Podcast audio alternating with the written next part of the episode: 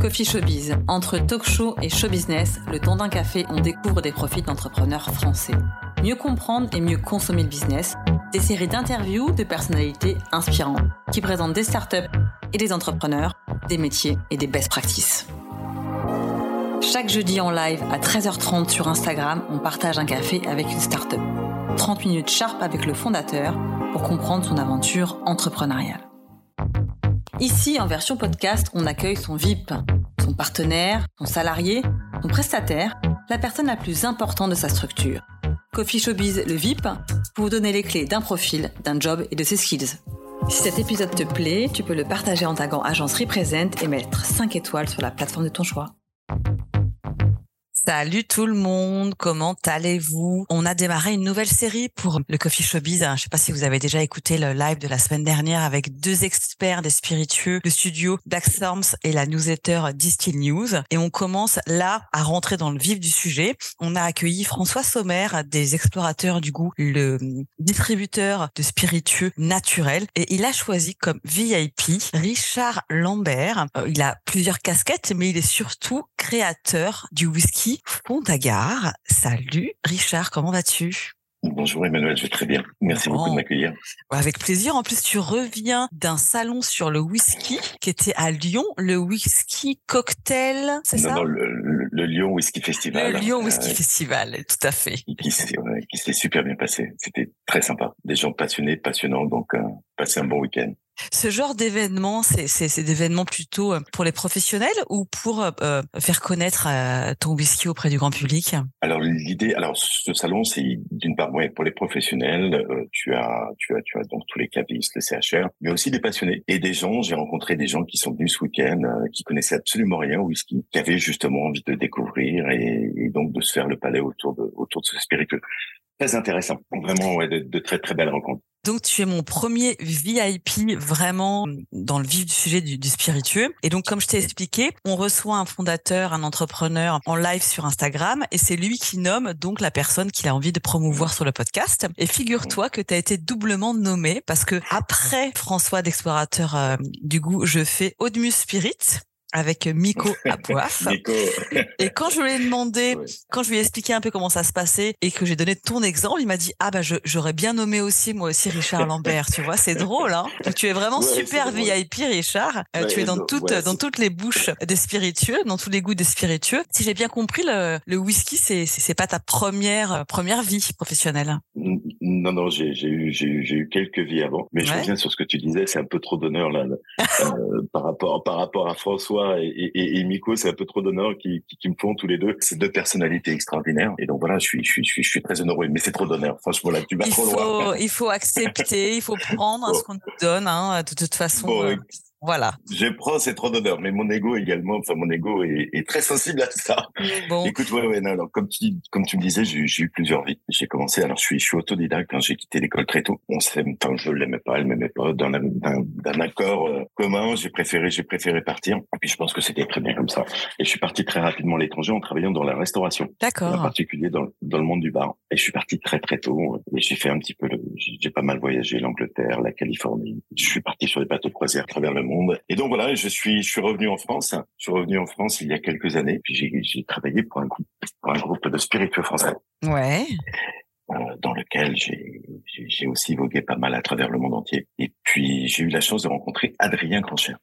D'accord. Et Adrien Conchière, c'est le cofondateur. Alors, c'est le propriétaire de la distillerie de Fontagar. Et c'est aussi mon associé sur les whiskies de Fontagar. Et tous les deux, on a créé les whiskies de Fontagar. Donc voilà, j'ai eu une aventure. Donc j'ai eu une vie, pour résumer, j'ai eu une vie dans la, dans la restauration. J'ai travaillé pour un grand groupe de spiritueux. Et puis, bah, maintenant, voilà, une vie d'entrepreneur. Waouh. Et alors, il y a eu un déclic où tu t'es toujours dit, que tu, à un moment donné de ta vie, tu, tu créerais ton, ton propre business? Écoute, ça a toujours été quelque chose qui était, qui était en moi, effectivement. C'était quelque chose qui, qui, qui me parlait. Mais euh, quand je travaillais pour le grand groupe de spiritueux, j'étais plutôt pas mal. La vie, c'est quand même assez sécure. Hmm. Euh, J'avais un poste à responsabilité. C'était intéressant. Je travaillais sur, euh, sur des dossiers absolument passionnants. Et, et donc, je me suis dit, j'étais plutôt pas trop mal. Et c'est vrai qu'au fur et à mesure, les années se les années les, années passent, j'avais toujours cette petite voix en moi qui me disait ça serait plutôt pas mal Richard si si tu créais ton si tu créais ta boîte, si tu avançais. Et puis c'est trouvé l'opportunité, j'ai rencontré Adrien, j'étais basé aux États-Unis. J'ai vu ce, ce, jeune mec arriver dans mon bureau avec avec avec une volubilité incroyable, c'est quelqu'un d'assez d'assez dingue Adrien.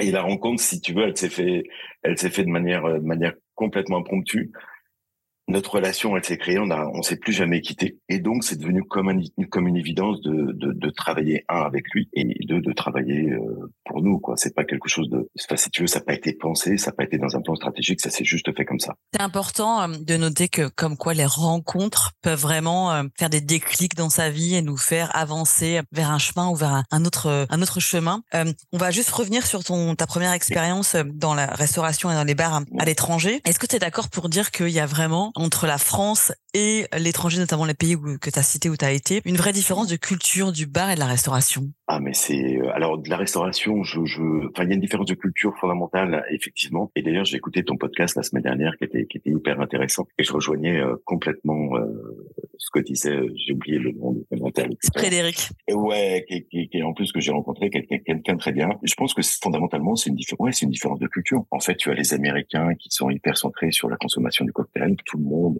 tout le monde connaît. Vous parliez des cosmopolitanes, vous parliez. Effectivement, chaque consommateur connaît connaît connaît le cocktail et, et donc ça s'est complètement infiltré dans la culture américaine. Et quand tu nous regardes nous, ben on est plus sur du vin. Il n'y a pas à dire. Mm. Notre culture c'est le vin, c'est aussi mm. un petit peu notre ADN. Et donc c'est une différence fondamentale. En revanche, là où on se retrouve tous, que ce soit les Américains, les, les, les, les Anglais et les Français, c'est sur le côté, c'est sur le côté de se retrouver tous ensemble autour d'un verre. Mm. Après que ça soit à travers un cocktail, un verre de vin ou un whisky, c'est pas. Le but, c'est de se retrouver tous ensemble, quoi. C'est comme même ça, l'univers, c'est la convivialité, enfin, c'est la finalité, c'est se retrouver tous autour de, tous ensemble. Mmh. Et effectivement, à travers tous les types d'alcool, le whisky, on en parlera tout à l'heure par rapport à, ce que tu fais aujourd'hui. Mais pour moi, c'est un alcool qui a, qui a mis du temps à vraiment être dans l'art de la dégustation du cocktail. Enfin, en tout cas, personnellement, je l'ai vu arriver sur le tard. C'était pas un alcool qui était vraiment bien mis en scène d'un point de vue qualitatif mais on va reparler tout à l'heure. Juste pour revenir sur ton expérience euh, dans le grand groupe de, de spiritueux français. Donc, comme tu disais, t'as pas de diplôme, t'as pas fait euh, d'études. En revanche, tu as donc un, un, grand, une grande boîte française qui t'a fait confiance et qui t'a recruté euh, sans diplôme. Ça, je voudrais bien le, que tu expliques un peu comment c'est venu. Écoute, c'était, ouais, ouais, j'ai eu cette chance et c'est vraiment une chance. Euh, là aussi, ça s'est fait au fil des rencontres. Euh, tout simplement puisque donc je suis alors pour reprendre, je vais te donner un peu plus d'éléments de contexte pour comprendre. Je suis d'Angers. Angers, c'est c'est c'est c'est le cœur de de la distillerie Cointreau. Euh, donc c'est la liqueur, elle est née à Angers en 1849. Mmh. Moi je suis angevin. Donc quand tu es angevin et barman, forcément tu as une affection toute particulière pour cette belle et grande maison. Donc ça fait partie vraiment de notre racine et donc partout où j'allais à travers le monde, je parlais de Cointreau parce que ce sont mes ce sont mes racines. Et au fur et à mesure de, de mes voyages, j'ai rencontré, évidemment, je connaissais un petit peu de monde chez moi. Et donc, ils me voyaient grandir à travers mon métier. Ils me voyaient, ils voyaient de la façon dont je mettais en avant cette, cette marque absolument incroyable.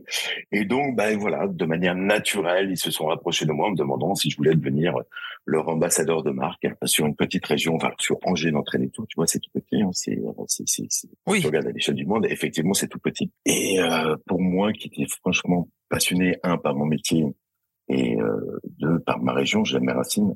Je me suis dit que c'était évident que j'allais venir travailler pour le groupe. Donc, euh, ben, je suis rentré, je suis rentré dans le groupe en tant qu'ambassadeur de marque.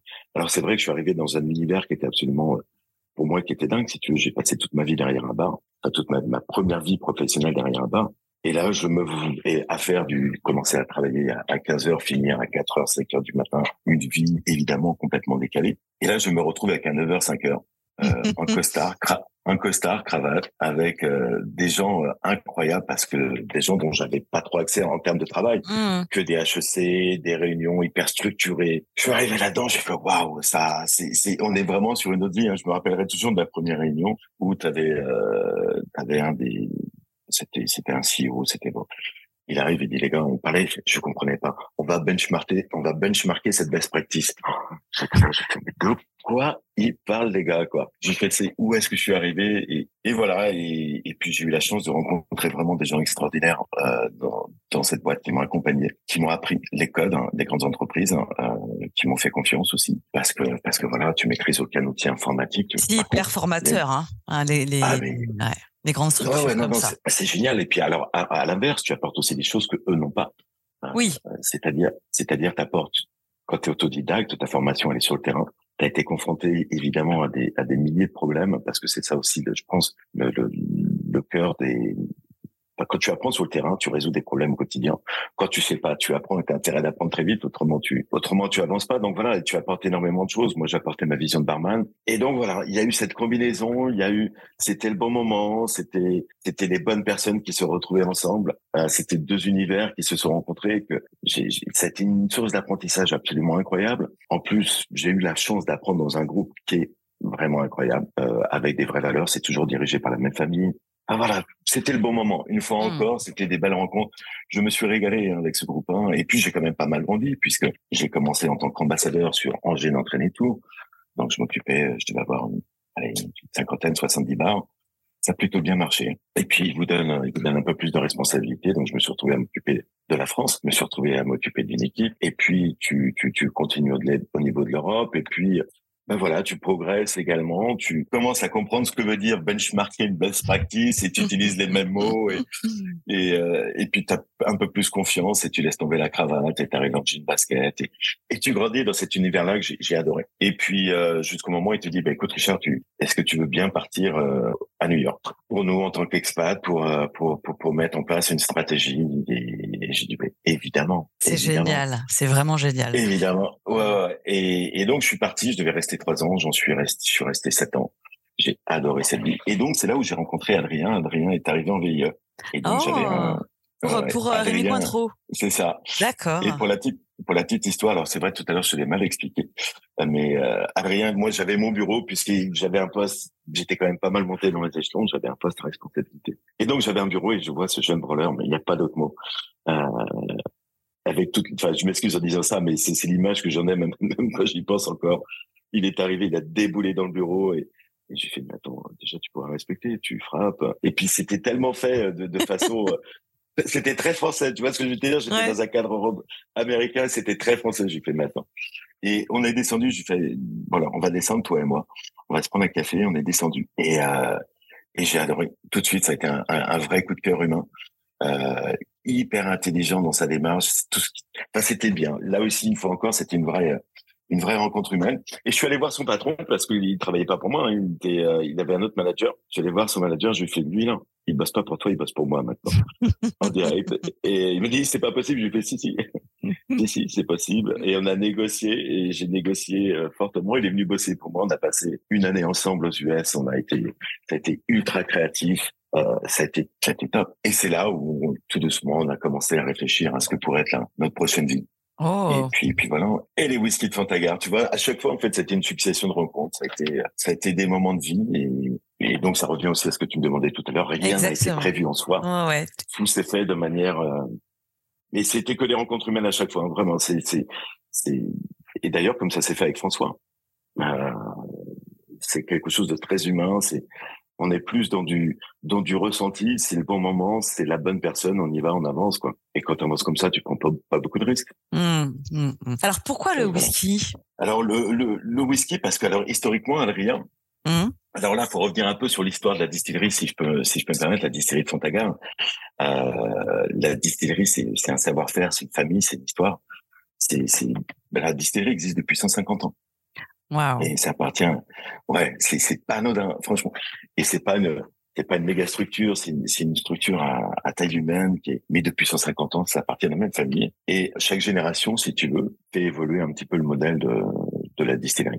Et donc, bah, historiquement, ils sont bouilleurs de profession. Un bouilleur de profession, c'est un distillateur qui va distiller pour les autres. Et en particulier dans notre région, on distille enfin, on distille du cognac pour les grandes maisons de négoce. D'un côté, tu as les vignerons qui vont travailler la terre, qui vont faire, qui des gens passionnants aussi, c'est incroyable. Les distillateurs qui vont distiller leur vin, le cognac étant une distillation de vin, et euh, les grandes maisons de négoce que l'on connaît tous, les grandes marques, qui vont venir acheter les eaux de vie des distillateurs. Donc voilà un petit peu le modèle économique, comment ça fonctionne. je te le synthétise, je te le synthétise mmh. hein, c'est un peu plus complexe que ça, mais et puis euh, bah, quand tu fais la même chose depuis 150 ans, tu te dis tiens, euh, ça serait bien un petit peu qu'on essaie de voir ce qui se passe, ce qui se passe ailleurs. Et puis si tu veux, Adrien, on en a, on, avait pas mal parlé quand on était encore aux États-Unis. Il me dit je vais retourner à la maison, je vais, je vais reprendre la distillerie de papa.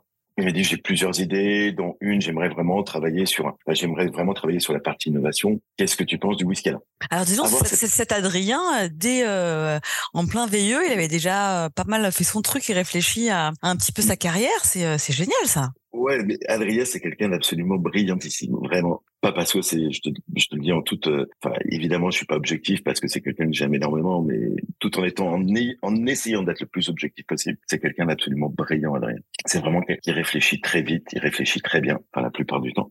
je dis ça au cas où il m'écoute.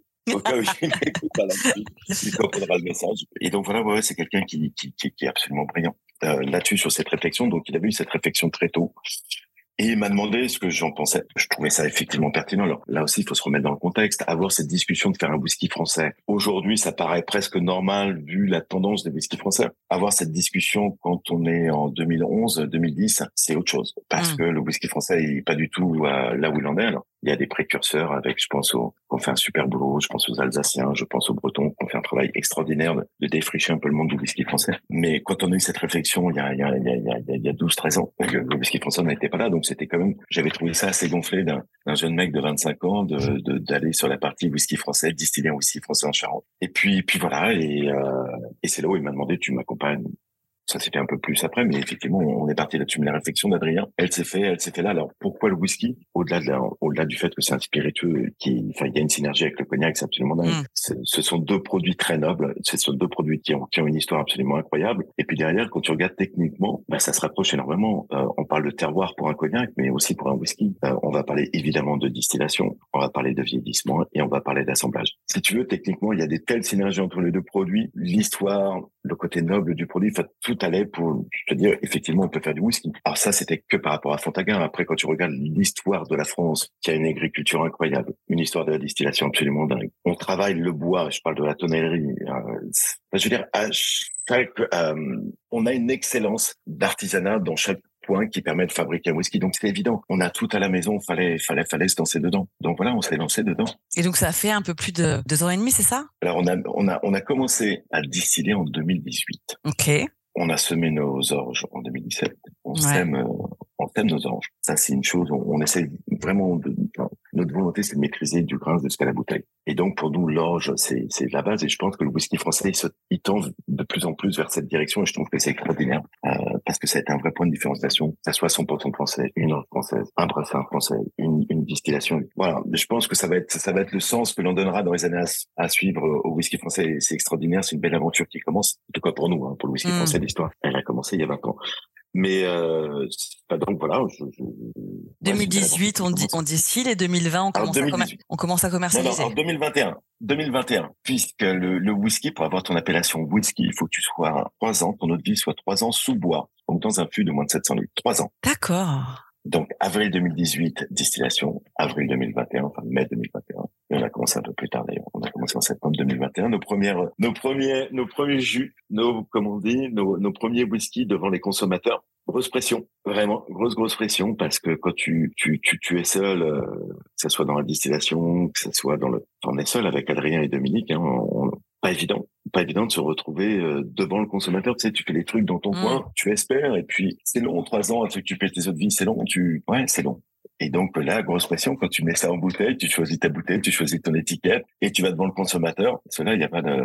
Voilà, c'est très clair. Hein. Soit oui, c'est le, le, jugement dernier. C'est oui, ça marche ou ça marche pas. Ah, tu t'es planté, tu t'es pas planté. Enfin, tu sais, ça paraît anodin, mais je t'assure, on, on, avait l'impression quand on a lancé les premières bouteilles. Ouais. Bah, je comprends bien. oui. Ouais, tout d'un coup, tu dors moins bien. Hein. D'ailleurs, depuis depuis qu'on commence l'aventure, on dort beaucoup moins bien. c'est la grosse différence entre. Ouais, Entre ma vie d'avant et maintenant, je dors beaucoup moins bien. Bon, bon en tout cas, tu, tu fais des choses pour toi. Tu as créé ta propre marque euh, avec Adrien, donc. Et j'imagine que c'est à ce moment-là aussi que François Sommer, donc de l'explorateur du, du goût, intervient pour distribuer le whisky. Comment donc tu l'as rencontré, François? Alors écoute, ça s'est fait euh, une fois encore, ça s'est fait, ça s'est fait de manière assez naturelle, c'est assez dingue. Alors, on met beaucoup de passion dans nos whisky, et c'est une passion sincère. Enfin, on passe beaucoup de temps là-dedans. Et puis après, tu as aussi une vraie réflexion sur la partie business, euh, où là, on est beau, on est très posé, on est, mm. on essaie d'être le plus cartésien possible, évidemment. Et donc, quand on a lancé les whisky de Fontagar, on avait, on voulait faire un petit peu les choses différemment et avoir une distribution un peu différente. On a pensé que l'on pouvait distribuer par nous-mêmes. Alors, on avait, on voulait absolument travailler avec des cavistes puisque nos, nos whiskies ont une histoire et on voulait passer à travers ce réseau qui, qui que l'on adore parce qu'on a une histoire à raconter. Et cette prescription-là, elle nous semblait importante. Et donc, on, on a commencé à aller voir les cavistes un par un. Et évidemment, ça a, enfin, évidemment, non, je, me, je dis ça maintenant, mais sur le coup, c'était pas le cas. Ça a plutôt bien pris. On avait un bon positionnement, on avait une belle bouteille, on avait des très bons jus. Donc voilà, les, les choses partaient pas mal. Mais là aussi, on a une toute petite structure, on, on pouvait pas tout maîtriser. Bah on, on, a vite vu que l'on, ça allait trop, trop vite pour nous.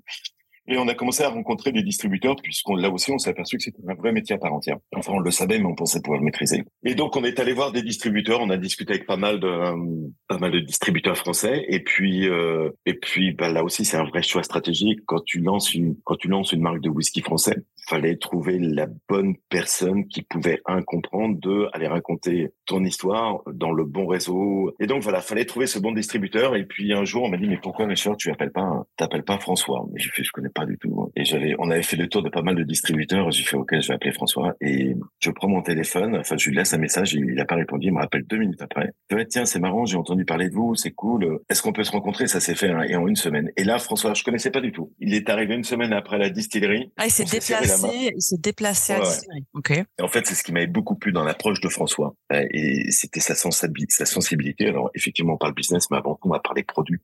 Et c'est vraiment, c'est vraiment ce que, ce qu'incarne l'explorateur du goût. Hmm. Et c'est pour ça que j'ai trouvé ça génial. Avant de parler chiffres, on va parler du produit. C'est quoi, c'est quoi ton histoire?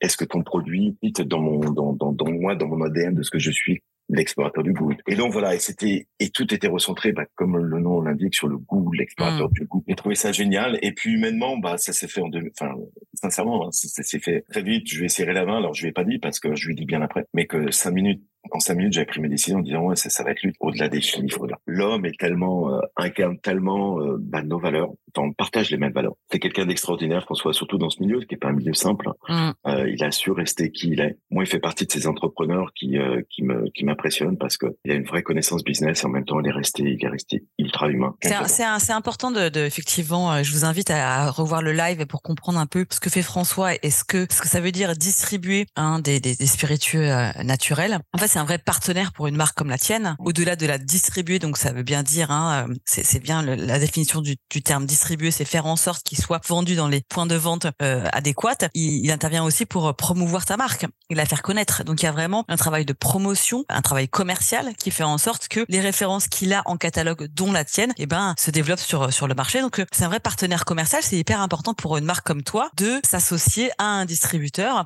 Et pour le coup, l'explorateur du goût, c'est la référence en France. Euh, c'est le distributeur indépendant de marques euh, et de références de spiritueux naturels. Et ça aussi, c'est un positionnement important. Très la différence entre le spiritueux, l'alcool entre guillemets classique et tout ce travail dont le tien, d'avoir sa propre euh, distillerie, de faire son propre whisky et de le faire avec des produits français. Ça, c'est vraiment un vrai partenariat que vous avez mis en place ensemble. Oui, et pour rebondir un petit peu sur, sur ce que tu disais, pour une marque comme la nôtre, c'est c'est plus qu'important, c'est stratégique d'avoir un bon distributeur qui t'accompagne. Un distributeur, euh, enfin, dans, dans, est là pour vendre évidemment, et c'est le rôle premier d'un distributeur, c'est je vends un produit. En revanche, tu as plusieurs manières de vendre des produits. Tu as une manière euh, très très quantitative, ok, je te vends ma caisse, ça vaut tant, ou tu as une manière très qualitative.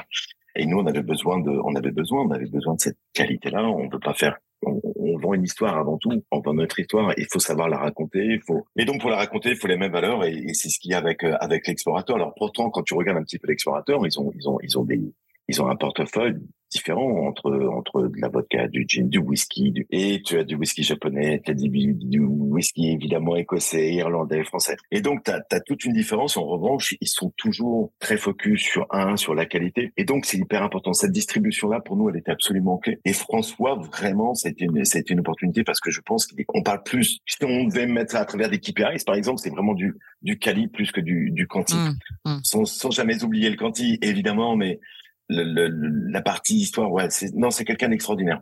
Franchement, c'est quelqu'un de vraiment très très bien. Euh. En plus, la petite cerise sur le gâteau, c'est que c'est un homme euh, incroyable. C'est un, un, homme très sympa. Donc, mais c'est important, mais de surtout dans notre univers, tu sais, c'est important. Non, non, c'est quelqu'un de bien. Et très ah. important pour nous, pour le développement, ce partenariat est absolument clé pour le développement de notre marque. Mmh, mmh. Donc, euh, si on, on, en revient aussi à, à, à ton, ton statut d'entrepreneur et de créateur d'entreprise. Donc, à ta charge d'avoir trouvé le bon partenaire commercial pour développer les ventes de ton whisky. Mais est-ce que tu peux nous décrire un quotidien ou en tout cas à quoi ressemblent tes journées ou tes semaines au sein de, du whisky euh, gare? Ok, bah c'est, écoute, on va prendre la semaine qui vient de se passer comme ça. J'ai pas. Euh, je, je, je... Donc alors, la distillerie est à Cognac, ok, en dessous de Cognac, en Charente-Maritime. Et donc moi, je suis basé à Angers. J'ai passé tellement de temps hors de France. J'ai passé euh, la moitié de ma vie hors de France que je voulais absolument retrouver mes racines. Et j'ai dit Adrien, je reviens, mais je reviens chez moi, je reviens là où sont mes racines, à Angers. Donc, t'imagines que je suis à Angers, là, d'ici à Cognac, je fais pas mal d'allers-retours, je prends le maximum de train pour éviter, pour éviter les dire mon empreinte carbone. Mm. Et euh, en tout cas, on, on, y fait hyper gaffe parce que ça, c'est quelque chose dont, ouais, dont on est, dont on fait très attention. Donc, je prends fréquemment le train. Je me déplace toutes les semaines à Cognac. Je travaille énormément. Alors, ça commence très tôt, généralement, évidemment. Ça commence très, très tôt, 7h30, 8h, enfin, 7h30, 8h. Ça va passer sur la partie, évidemment, surtout en ce moment, on a toute une partie commerciale. On a, donc, il y a toute cette partie-là à traiter. Il y a toute la partie, évidemment, financière également, sur laquelle on passe, euh, on passe pas mal de temps. Je te rappelle qu'on est dans, dans un whisky de la distillation, donc faire vieillir, ça, ça nécessite des, des, des capitaux qui immobilisés pendant mmh. de, pendant de très très nombreuses années. Ça, ça se mmh. travaille et mmh. en particulier avec nos amis banquiers qui nous accompagnent pas là-dessus. Et donc euh, voilà, il y a une journée, il y a toute une journée qui se fait sur ces sur sur cet univers-là, sur sur la partie finance, sur la partie RH, administrative, et puis à l'admin quoi. Et puis euh, à la distillerie où là on se retrouve, euh, j'y suis entre deux et trois jours par semaine. Et donc j'ai ma chambre là-bas, évidemment à la distillerie. Et là on se rend compte, alors on, est trois à, se rencontrer sur la partie sur la partie vraiment organisation de la structure de, de du whisky de Fontagar. Et puis on se rencontre également avec le reste de l'équipe. On a des on a une directrice de production. Mmh s'appelle Flore, qui est euh, une jeune femme absolument incroyable. Donc, c'est vraiment la chef d'orchestre de notre distillerie. Donc, que l'on rencontre de manière, euh, bah, dès qu'on a une distillerie, de manière euh, journalière, parce que là aussi, c'est important de pouvoir communiquer. Et puis, nos distillateurs. Et puis, bah, le reste du temps, je suis sur le terrain, alors, à accompagner, accompagner les, les, équipes de François, les agents commerciaux, ou, bah, comme j'ai pu le faire, là, tout ce week-end, de, de, de, samedi, dimanche, peut-être sur des salons, aller à la rencontre des professionnels, parce que ça aussi, c'est un retour d'expérience absolument incroyable. Je veux dire, quand tu fais, on en parlait tout à l'heure, quand tu vas lancer tes whisky, ce retour consommateur est clé, tu peux l'avoir en direct, et quand tu te présentes euh, en tant que producteur de whisky. Les gens, c'est incroyable l'écoute que tu as. Et donc, je veux profiter de ça, de, d'écouter les gens, ce qu'ils ont à dire sur notre, sur notre, bah, sur notre whisky. Donc voilà, globalement, la semaine, alors les semaines sont longues. Hein. La semaine dernière, j'ai travaillé 7 jours sur 7. Euh, et je pense que cette semaine, elle est pas mal aussi. Mais après, alors, faut faire attention de ce que je viens de dire. Je viens d'utiliser le mot travailler. Euh, tu, tu, tu, bosses, mais euh, pas c'est du boulot mais tu le fais pour toi, tu le fais euh, pour ce que en quoi tu crois. Donc c'est du boulot, mais ça fait juste partie de ta vie, quoi. Tu vois ce que je veux te dire? Aujourd'hui, j'ai la chance, j'ai la chance de maîtriser mon, j'ai la chance de maîtriser mon quotidien, j'ai la chance de maîtriser euh, quand je vais mettre mes réunions, de, j'ai la chance de maîtriser les décisions. Maîtriser, c'est un gros mot, mais euh, voilà. En tout cas, c'est voilà, c'est ce que j'avais envie, c'est parfait comme ça. Alors pour euh, faire un petit point au niveau de nous, notre métier à l'agence euh, en, en, communication, comment tu gères ta communication? Est-ce que euh, ça passe essentiellement par François l'explorateur du goût ou est-ce que il y a aussi des actions que tu mènes en presse, digitale ou avec des ambassadeurs qui vont promouvoir ta marque? Ouais, ça c'est un sujet sur lequel on est en train de travailler au moment où, où on se parle. C'est un vrai sujet. Alors pour l'instant, on avait une vision assez claire. C'était sur la première partie, enfin, de, de manière assez stratégique en quand on regarde notre business plan sur cinq ans. On avait l'année de lancement qu'on vient de finaliser. L'année de lancement, on s'est dit bizarrement, ça peut paraître assez assez curieux, mais on a dit qu'on avait très peu communiqué. On voulait aller sur les fondamentaux, c'est-à-dire avant avant d'aller communiquer, avant d'aller investir, avant de, on va d'abord travailler avec François sur le développement de nos points de vente. Donc, c'est-à-dire mettre nos produits, nos whisky en place, que les consommateurs puissent les trouver. Et donc, maintenant, ça s'est fait. Là, on va rentrer effectivement dans la partie communication, où là, on va pouvoir communiquer et les gens, les consommateurs pourront retrouver notre produit. Euh, donc, on a été, ça a été aussi, aussi terre à terre que ça, notre réflexion, mais elle me semblait assez pertinent. Et donc, là, comment on va la travailler? Alors, un, il va falloir qu'on trouve une, qu'on trouve une agence de communication. Parce que là, là aussi, en fait, on, on, on, on maîtrise pas tout. On maîtrise pas tout. Il y a, y a plein de corps de métier que l'on maîtrise pas. Hein. Il y a plein de, il faut absolument, alors, il faut qu'on aille chercher ces compétences là où elles sont. Mmh. Euh, tu vois aussi, c'est c'est ça les, retours d'expérience que que l'on peut avoir dans la vie. Au départ, on voulait faire la distribution nous-mêmes, on s'est aperçu que non, on peut pas le faire nous-mêmes. C'est c'est une compétence. Et donc on l'a externalisé via François, qu'on a été chercher via François. Et donc euh, voilà, la communication, on va aller la, on va aller l'externaliser comme tu l'entends. C'est pas quelque chose que l'on maîtrise tout à fait. Et euh, là aussi, c'est c'est un vrai métier cette compétence-là. Donc, on va aller chercher cette compétence. Ouais. On va aller, on va aller, on va aller la chercher. Après, comment elle va se passer? Alors, elle va se passer euh, là aussi. En revanche, on a, on a un 360 qui est plutôt, euh, qui est plutôt assez clair là-dessus. Donc, évidemment, ça se fera à travers du digital. Euh, où là, on est en train de, on est en train d'upgrader un peu notre notre site où on, on a mis un site en ligne parce qu'il fallait parce que voilà, et, on est en train de refaire au moment où on se parle avec, il va y avoir un e-shop, très joli e-shop, ça va rentrer, on, pourra, les gens pourront rentrer directement dans l'e-shop pour venir nous voir. Puis il va y avoir toute une communication là aussi sur Insta, on va améliorer un petit peu ce qui se passe parce que pour l'instant on fait tout nous-mêmes, hein. jusque sur euh, les photos, c'est, et donc voilà, faut qu'on aille chercher d'autres compétences à l'extérieur, donc il va y avoir toute cette communication là. Et puis, et puis derrière, on va aller, euh, effectivement, il va y avoir toute, une partie comme plus BNB, euh, B2B, BNB, plus B2B à travers des salons comme j'ai pu faire, donc ça, ça c'est avec les équipes de François fera le Whisky Live cette année. Donc ça c'est important. Et puis tout le rôle d'ambassadeur, c'est quelque chose que je maîtrise assez bien. Donc euh, c'est moi qui m'y frotte en plus euh, euh, du quotidien dans la distillerie. C'est moi qui voilà. Mais en plus j'adore ça. Sincèrement, tu me mets en face d'un caviste ou d'un barman, je suis, je suis relativement heureux, serein et, et voilà parce que ça fait partie de mon univers. Donc donc sur cette partie-là, sur cette partie com, ouais, on va aller on va avancer plutôt pas mal cette année. Je je sais pas si j'ai été clair, mais en tout cas. Euh, non, mais ce qui est voilà, ce qui c'est surtout génial, c'est d'entendre l'aventure entrepreneuriale qui se construit, qui se développe step by step, et c'est toujours euh, hyper enrichissant. D'autant plus quand on parle de boîtes françaises, de produits du terroir et de d'histoires, notamment avec la distillerie de la famille d'Adrien. Merci beaucoup, euh, Richard, pour cette conversation très intéressante. Merci, Plein de bonnes choses pour pour toi et pour ton whisky, et j'espère te retrouver à bientôt. Au revoir, Emmanuel. Merci beaucoup. Au revoir tout le monde et allez revoir le live avec François sur Instagram. Coffee Showbiz vous est présenté par Represent, The Next Level Agency spécialisée en communication et en développement de marque. Abonne-toi ici et sur Instagram pour suivre nos aventures. At Agence Represent.